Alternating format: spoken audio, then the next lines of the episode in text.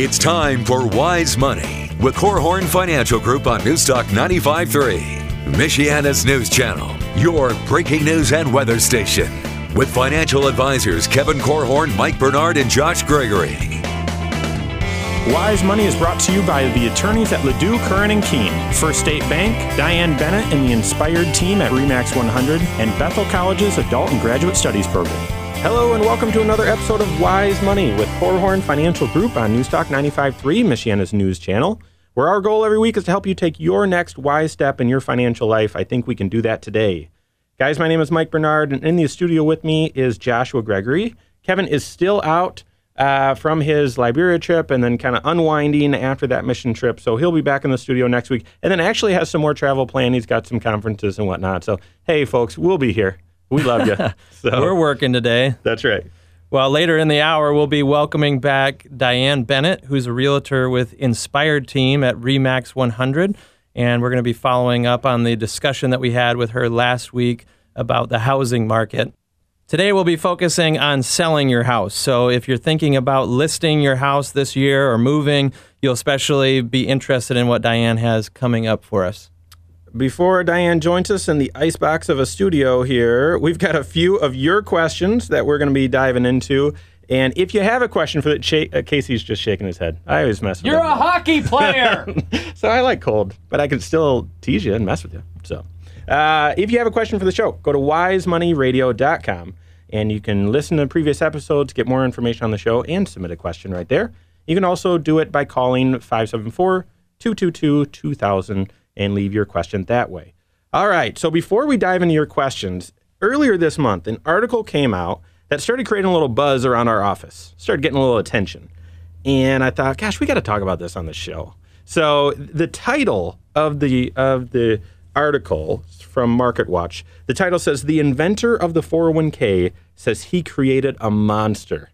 Yeah. Which just, of course, would grab your attention, right? So I, we had to talk about it. Well, it's a MarketWatch article. Anyway, turns out the article and this is like bad karma. Someone's going to say this about me, but it, it seemed like a fluff piece relating yeah. to a different article that actually was an interview and article combination that came out in 2013. I don't think it was intended as a as a fluff piece, but kind of stir up those same emotions. So anyway, I I thought it'd be good for us to talk about both this article and really what the original one was back in 2013.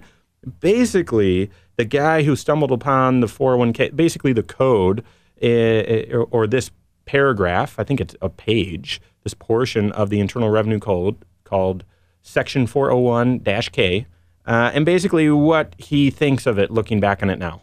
Yeah. Well, the, the, headline itself would make you wonder our 401k is a bad thing. You know, does he regret ever creating this thing? Is it something that's somehow been bad for society. And r- really, the article doesn't take that much of a tone. Right. Um, and in fact, it's one paragraph uh, that's really a long sentence, a run-on sentence that talks about how he he says, "I created this monster." Yeah. Or it's it's really just kind of exploded, and he does the, the most negative thing that he had to say about the 401k industry right now is just he, he was referring to the complexity of how plans have evolved and how there's more places for fees to exist and, and things like that. The, the cost structure was one of the, the yep. negatives that he said. But uh, again, this quote happened back in 2011. A lot has changed since even that amount of time. Yep. I, I think this industry, the, this specialized field within financial services, focusing on 401ks, it has gotten more complicated. Yeah. And um, but but on the other hand, I think that costs in many ways have been coming down. At least that's been our observation along the way. Yeah, he so Ted Benna, I, I, believe is how you pronounce his name. Yeah, this interview was in 11. The article was published in 13. But he he actually stumbled upon this portion of the Internal Revenue Code back in basically 1980. It was written in in 1978. So these things, which are the main vehicle people use to save up for retirement, are not that old. And so he he stumbled upon it in the 80s, and then basically he was a he was a pension consultant and so he worked with a few clients to start the 401k plan. He had to get prior approval from the IRS. And actually, Honeywell here in our own backyard was one of the first companies to adopt a 401k plan back in 1983. But, but yeah, he, he does say this the reason he came up with this strategy was to make it simple, a simple way for employees to benefit, to save up for themselves. And he says things have gotten so complicated that he wonders if that's really been the case. Well, and I wonder if he could have envisioned the fact that 401ks would almost completely replace pensions in such a short amount of time. So I well. went back and looked at some of the original articles, and he does regret that as well. He uh. he didn't foresee that. He knew it was going to be a big deal.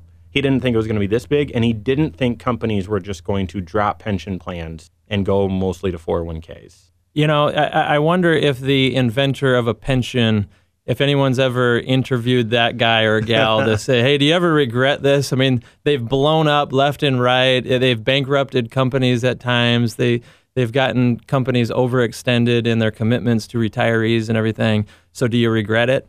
Um, but you know, one of the one of the positives, and this is why this topic is so interesting to me, even if the article was a little fluffy, as you said. Um, th- there is actually a little bit of data in in this article that it's referring to a survey that the Employee Benefit Research Institute, which is kind of a mouthful there, um, this government uh, related entity did a survey to, to ask the question how much money do you have saved or invested outside of your home, so home equity, or a pension plan? Interesting. Okay. Yeah. And what they found is that if you do have access to a 401k plan through work, then there's a 9% chance that you have less than $1,000 saved anywhere. Okay? If you have access to a plan. If you don't have access to a retirement plan, it's 67% of you who have less than 1000 saved. Oh, wow. Anywhere. So there's something going on there in the 401k sphere. I, I think the existence of these types of employer sponsored plans, they're doing something to improve the saving habits of Americans. Um, because again, if you have access to a plan, there's there's something powerful about having dollars pulled out of your paycheck automatically, reducing your take-home pay, but squirreling away the dollars for a long-term goal like retirement. And I, we are big, big believers in automating your savings goals. And that's one of the reasons why we love the 401k. It's one of the reasons why I would encourage you if you're an employer out there and you don't have a retirement plan in place for your employees, this is something that can really benefit them in more ways than just funding their retirement. It helps teach them the skill of saving.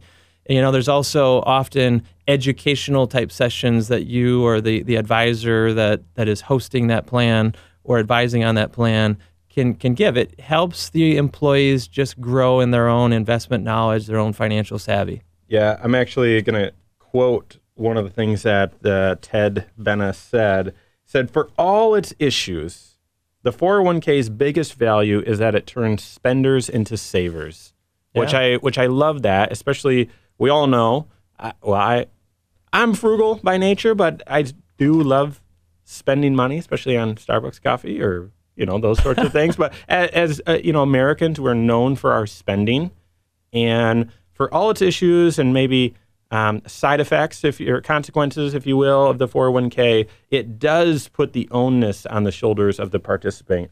And I think he's right. Helps to turn people into savers from spenders. And so, as Josh mentioned, he mentioned some of the suggestions if you're if you're an employer. If you're an employee, though, you've obviously heard a lot about 401ks. And for you in particular, get started be saving. Make sure that you're doing enough to get the full match.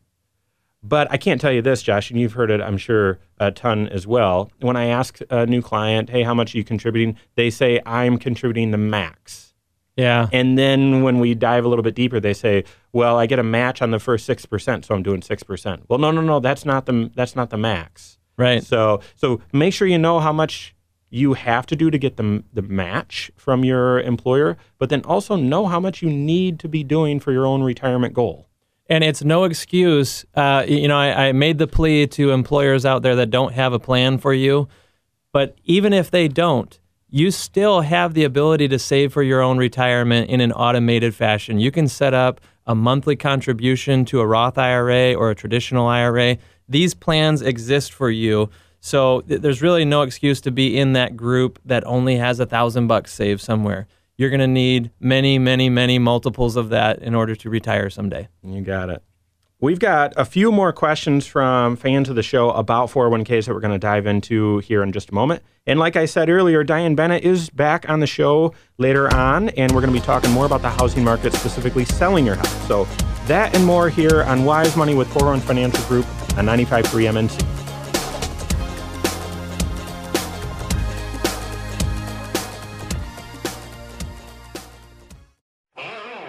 This is Wise Money with Korhorn Financial Group on Newstalk 95.3, Michiana's news channel, your breaking news and weather station. Hello, folks. Welcome back to Wise Money with Korhorn Financial Group right here on 95.3 MNC. My name is Mike Bernard, and Josh Gregory's in the studio with me. Kevin's not in again, but Diane Bennett will be joining us later in the show. Diane is a realtor with the Inspired team at REMAX 100. Looking forward to continuing our discussion about the real estate market, housing market this year.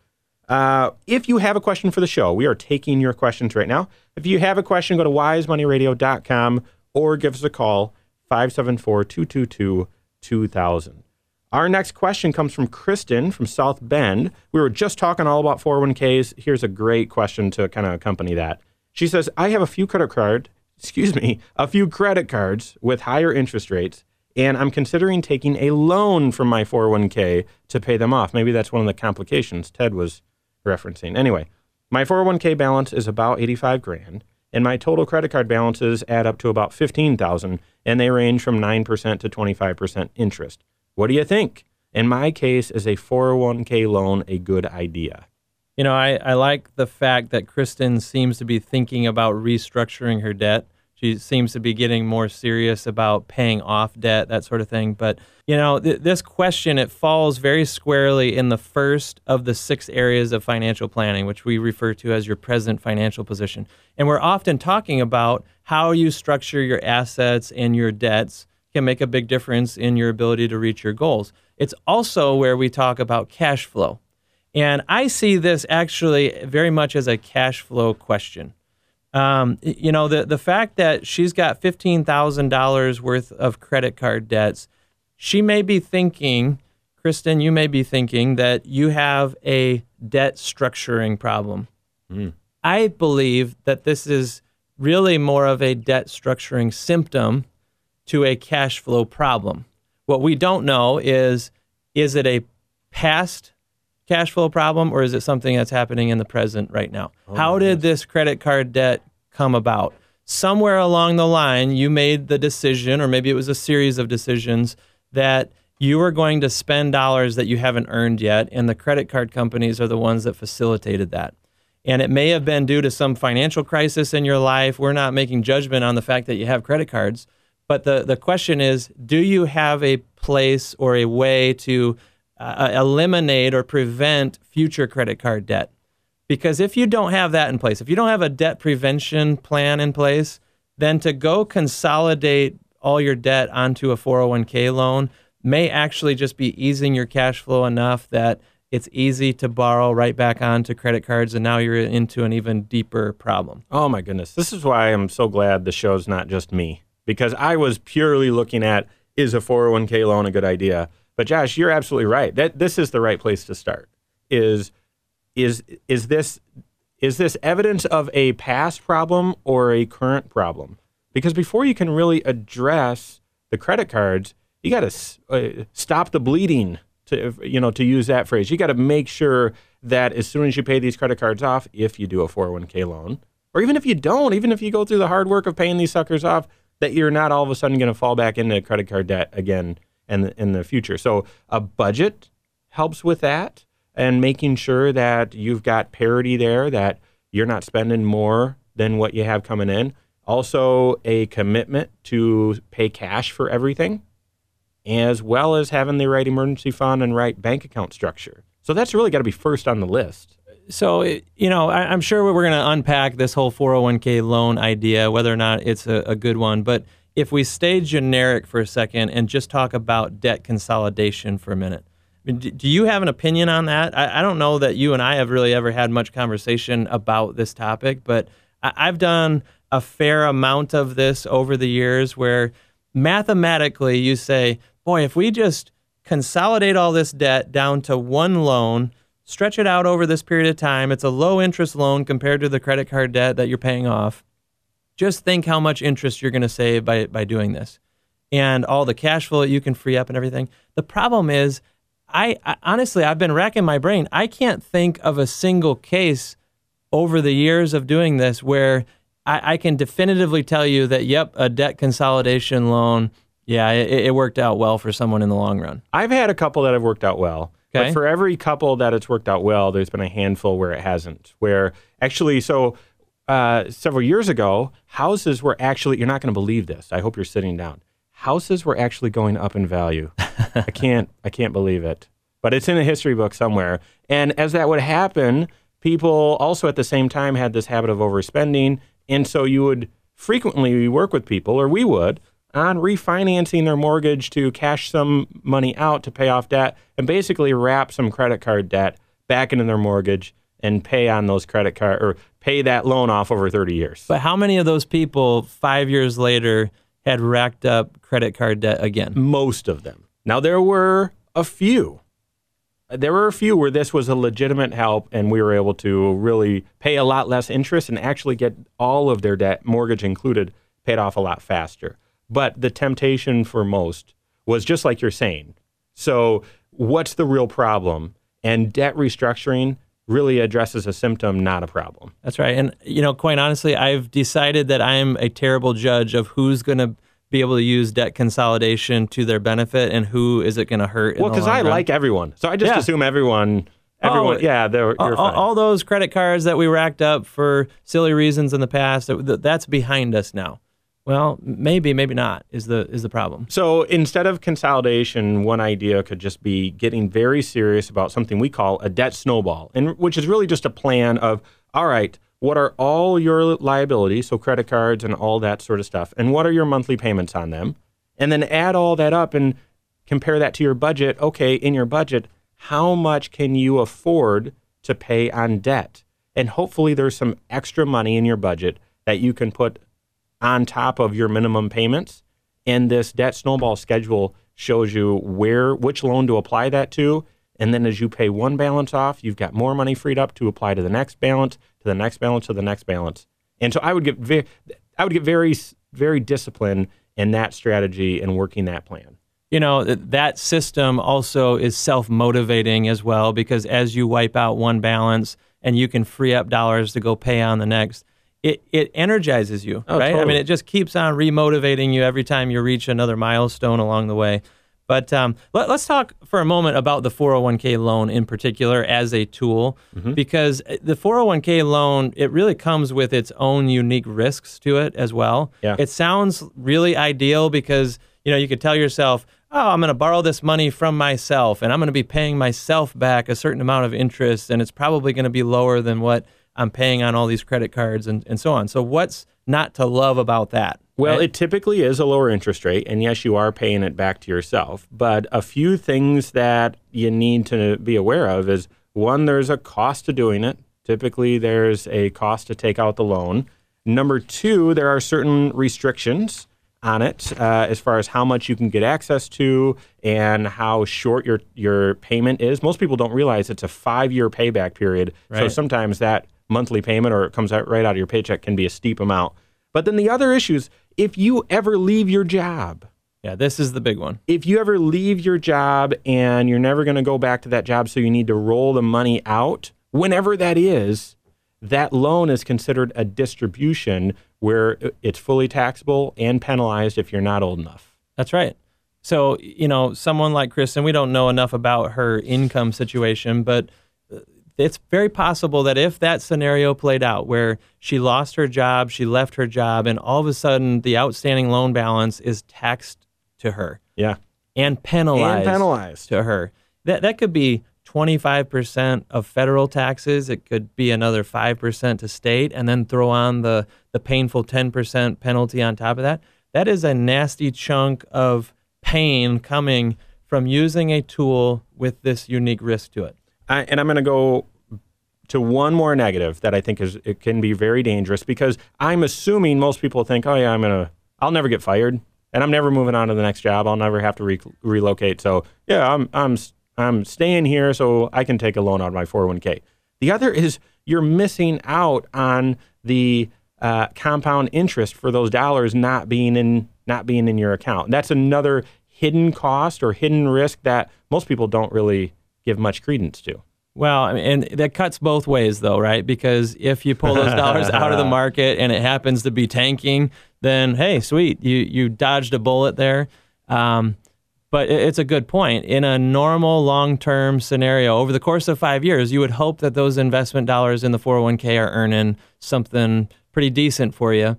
And you're limiting that earning potential by taking the loan. Over a five year payback period, you would hope that the stock market is working for you, your investments That's right. are working. So, okay, guys. Well, we've got uh, realtor Diane Bennett joining us in the studio in just a moment. She's going to be talking about selling your house as well as current state of the housing market. So we're excited with that, and we're going to hit some listener questions with her as well. So all that and more here on Wise Money with Korhorn Financial Group here on News Newstalk 95.3, Michiana's News Channel.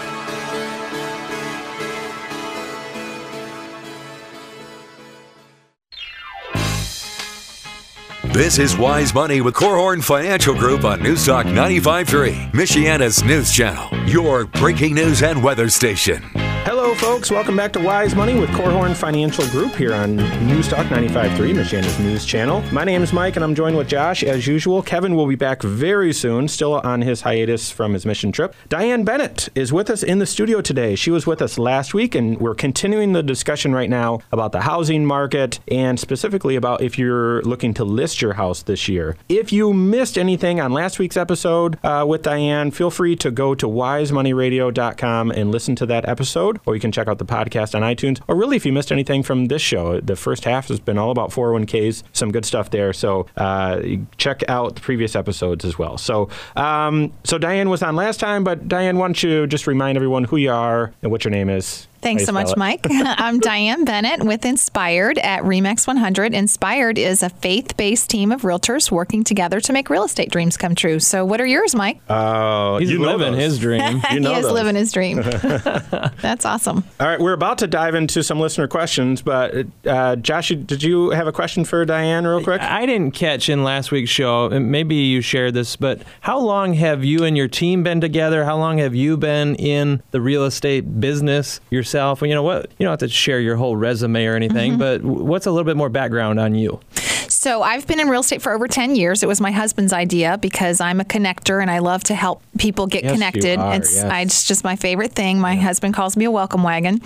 and um, so, I've been in over 10 years. We actually launched Inspired as a team in 2010. So, Kim and Linda have been on the longest, and the rest of the team has added over the years. And so, That's awesome. We talked about the benefits in the last show about having a team, which I mm-hmm. love that. I mean, we have a team approach and we believe in that for the same reason. You want to be there to serve your clients and serve this community. It's all about you. I love that. Right. I love that about you. So, okay, speaking of it's all about you, we're taking your questions. Sarah from South Bend has the first question here. She says, It seems like the market is starting to come back. We talked about that last time as well. Hallelujah. Uh, and she says, My husband and I are just starting to think about moving. How do I know how much my house is worth and what I should list it at? Great question. I think so many people are thinking this and really don't know the first step to take. Well, and it should be one of the earliest steps. If, if you're thinking about going and buying a house, the first thing is you've got to know what your budget is. And a, a big part of that is, yes, have a budget, a literal budget of cash flow. What can you handle as far as a mortgage? But do you know what kind of down payment you're going to be able to make on that new house if you don't know what your existing house is, uh, is going to sell for? So, um, you know, we talked a little bit about that last week, but uh, talk talk to us more about the the sell side you know deciding what is the house worth how do you value it or price it when you're ready to put it on the market Right. So the first thing I'm going to tell a seller is they need to talk to an agent, and the agent's going to be able to give them comparable sales in their immediate neighborhood. And you have to keep in mind, even if your home is the best on the block and very unique, the neighborhood that you're in bears factor on your home. So you're going to look at the immediate sales right around you in your immediate neighborhood, regardless of if they're like yours or not, and then go further out and look at the homes that are like yours further away from you. So that's what your your licensed realtor that does this in, day in and day out. You want someone that does this all the time, not a part-time realtor that can really help you know what you're doing. So you're saying don't snoop around at night and grab all the flyers out of the other people selling the house in the neighborhood? That's a great That's question. That's a great question. But here's the thing: Are those sold? Because a lot of people do want to look on Trulia or Zillow or wherever and find out what the others are being listed for. It doesn't really matter what they're listed for. It matters the ones that sold. ah, The ones that sold got sold for a reason. you so, are wise. You have earned your right to be on Wise wise money. There, There you you go. Is there truth to the idea that you want to have the, the ugly house on a really nice uh, block, or you know, ha- have all your neighbors dragging your value up as opposed to Josh has really been wanting to ask you this question. If you want to get personal reasons. sold, Please- no. please. If you want to get sold, you do not want to be the ugly house. Absolutely not. You, I mean, it's not bad to be the smallest house on the block, but you don't want to be the ugly house.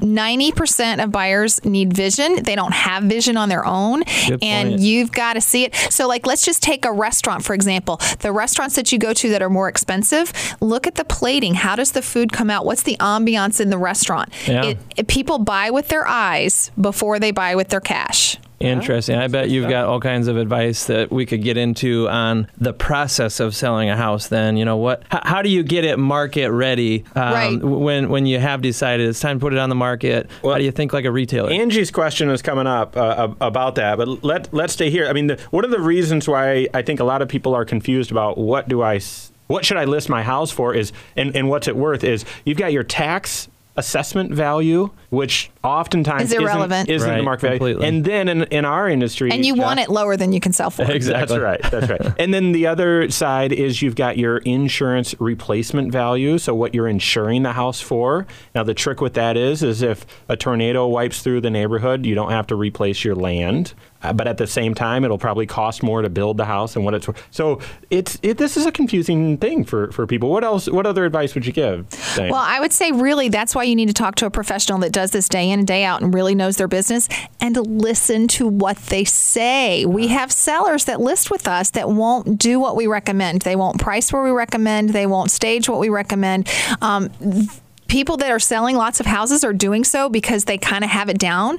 And so if you listen to them and be coachable, you're going to have a lot better luck getting your house sold. yeah. So is that the ultimate benefit? I mean, I, I literally this week talked to someone. Uh, you know, they're considering selling their house and buying something different, and uh, the the husband made the comment, "Boy, I, I'm thinking about putting it on uh, the market for sale by owner." Uh, because I just can't stomach the idea of paying so much money to a realtor. What What do you say to someone like that? So the biggest thing is maybe they can get sold and maybe they can negotiate a price because yes, in today's world, you can put it on the internet and that's where most of the buyers are going to find it is on the internet. And you might find a buyer and you might do okay negotiating.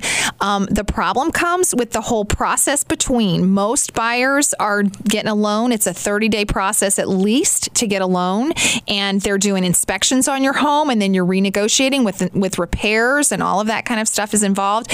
And you really do you want to um, do surgery on your own stomach when you have you know stomach problems, or do you want to go hire a surgeon? It's it's a question of you know oh I think I can get this you know piece of cancer out of my I've got skin cancer on my arm I can take that out myself. Really? Are you sure about that? So that's why I would hire a professional. You you actually stand to lose more money if you don't have someone negotiating on your side. Now it's very common that a for sale by owner will get sold by a buyer's agent and they'll pay part of the commission, but they don't have somebody representing them. Yet you're setting yourself up for not you don't have anybody fighting for you. Right, no one in your corner with you, right? Exactly. Let me just share, uh, and Diane didn't know I was going to do this, but a quick testimonial about what happened to me. So, four years ago, we were welcoming our second child into the world. My wife is eight months pregnant, and we're like, yeah, let's sell our house and move. Great Right. timing. Well, she was pregnant. so, so we started. Actually, we started uh, about six months when she was six months pregnant. But we invited Diane into the conversation, and Diane did all of the homework. I wasn't. I thought it was just going to be a casual conversation, and she came in to our kitchen table and laid out all of these comps. And I'm a numbers geek. She had all the numbers on. Here's what I think your, pri- your your house is eventually going to sell for. Here's what I think we listed at. Here's the entire strategy, and I'm I'm immersed in financial stuff all day, every day. I had my own ideas.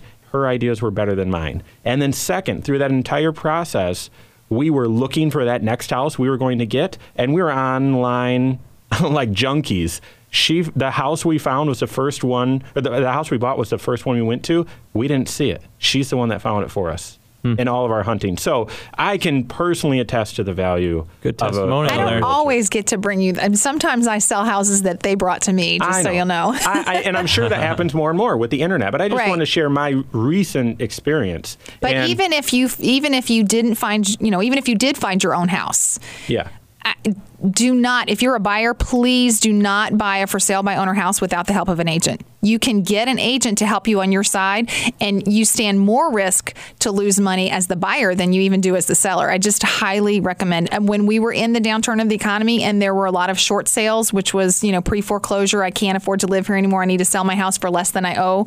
Um, a lot of those happen because they bought too high because they didn't have someone help them navigate the process. Yeah. I think another common question that people ask when they're thinking about selling their house is, well, do I need to update it? Eh, do I need Great to put fresh, a fresh coat of paint or do I need to fix this up or that up? I know I had that question. Diane, you helped us with that. Uh, we actually have Angie's question coming up i- in just a minute where she asked that specific question. If you missed anything, I want to turn you back to the website and the podcast, wisemoneyradio.com. That's where you can get uh, all the previous episodes. That's where you can submit a question as well. You can also call 574 222 2000. Leave your own question. We'll address it on an upcoming show. We've got Angie's question coming up here on Wise Money with Korhorn Finance Group here on News Talk 95.3, Michiana's News Channel.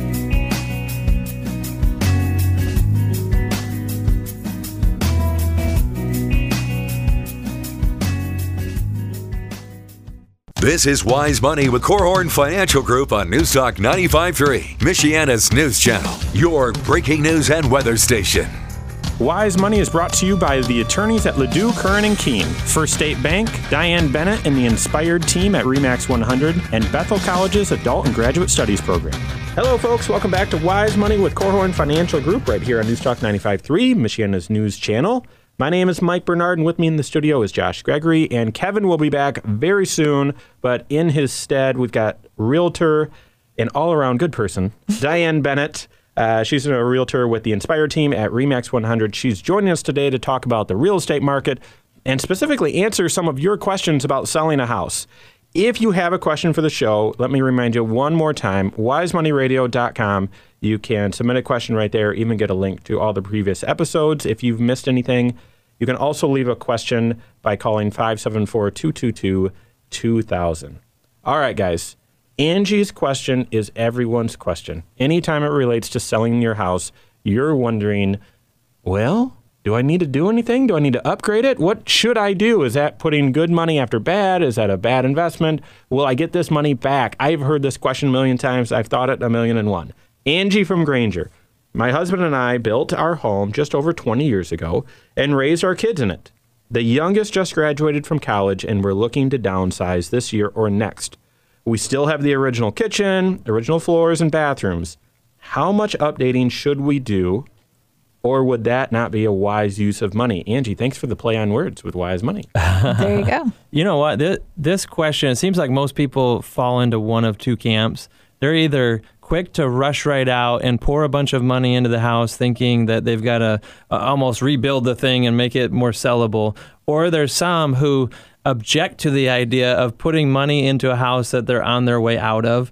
And, you know, they, they say to themselves, I, I hear this all the time, "W- why would I set it up so beautiful and so nice for someone else to enjoy if I wasn't willing to do that back when I lived in the house? That's a great question. Great question. Yeah. And I've often recommended that to people if they're saying, oh, you know, we might, we've got this house project to do.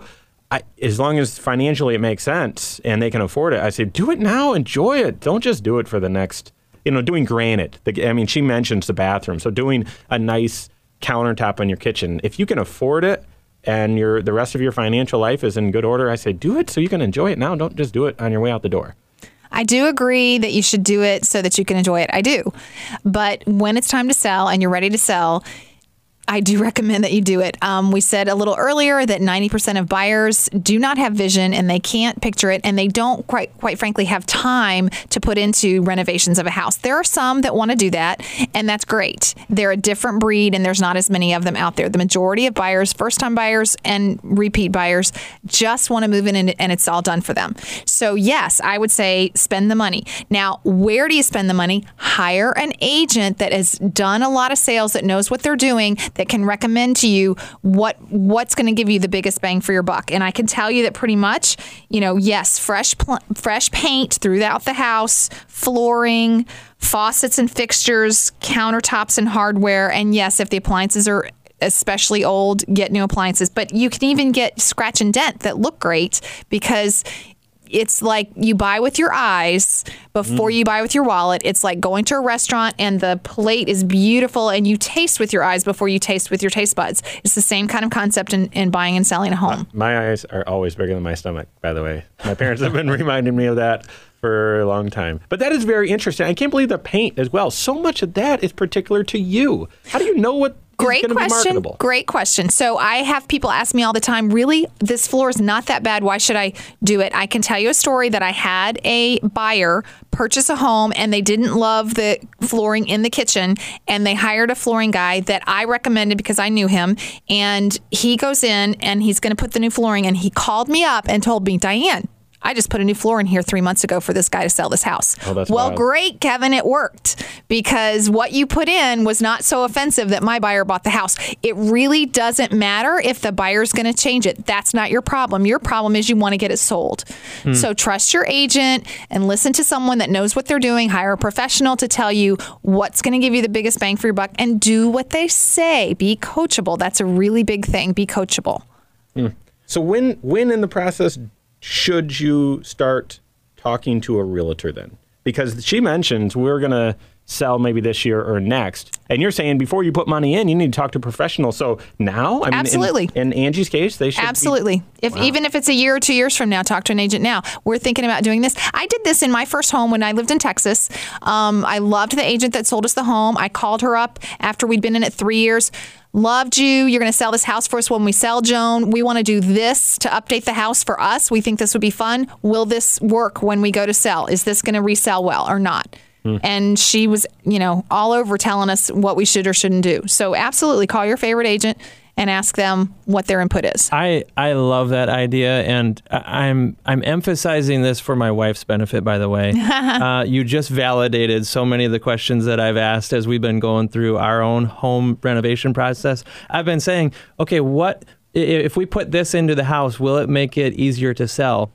And my wife, you know, kind of freaks out hearing that because the thought of selling a house that we just moved into uh, is is terrifying to her. But- after remodeling it, I've been bringing this thing back from a flat line. So you guys have been through it. Yeah, So- absolutely. But I'm always thinking in my mind, well, what's it going to be to sell this house? Is it sellable? And Absolutely. So even if you're planning on staying there until you retire, and I'm sorry to say, but die in the house, Sure. So your kids are going to sell it for you someday. Right. So always be thinking of selling. When I'm working with a buyer, I'm always telling them, you know, I don't care if this is your dream home you're living until until you die. Somebody's selling this house someday. Right. So let's buy wisely. Let's make sure that when you're doing renovations to the home, you're doing those wisely. Don't do. I just showed a house with a buyer, and the floor plan in the basement was a little funky. We got a contractor in there to see if we could, you know, make it work for them, and she chose not to. The it was too funky. So before you finish an unfinished hmm. basement, don't just talk to a contractor. Talk to a realtor too.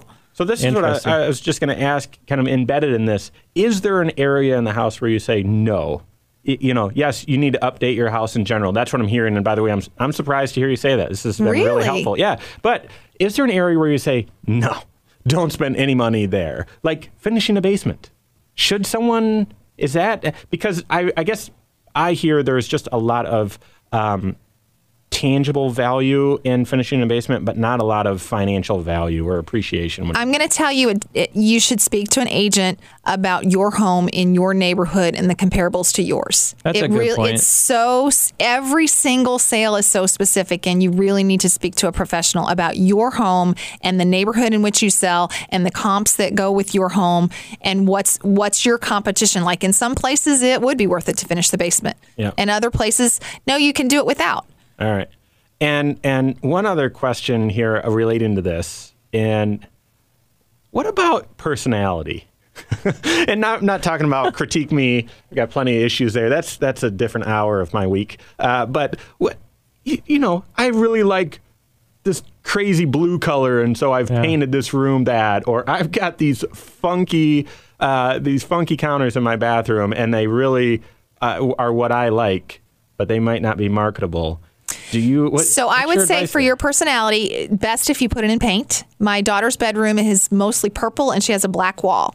That will need to be painted when we go on the market because that's not going to be, you know, easily resold.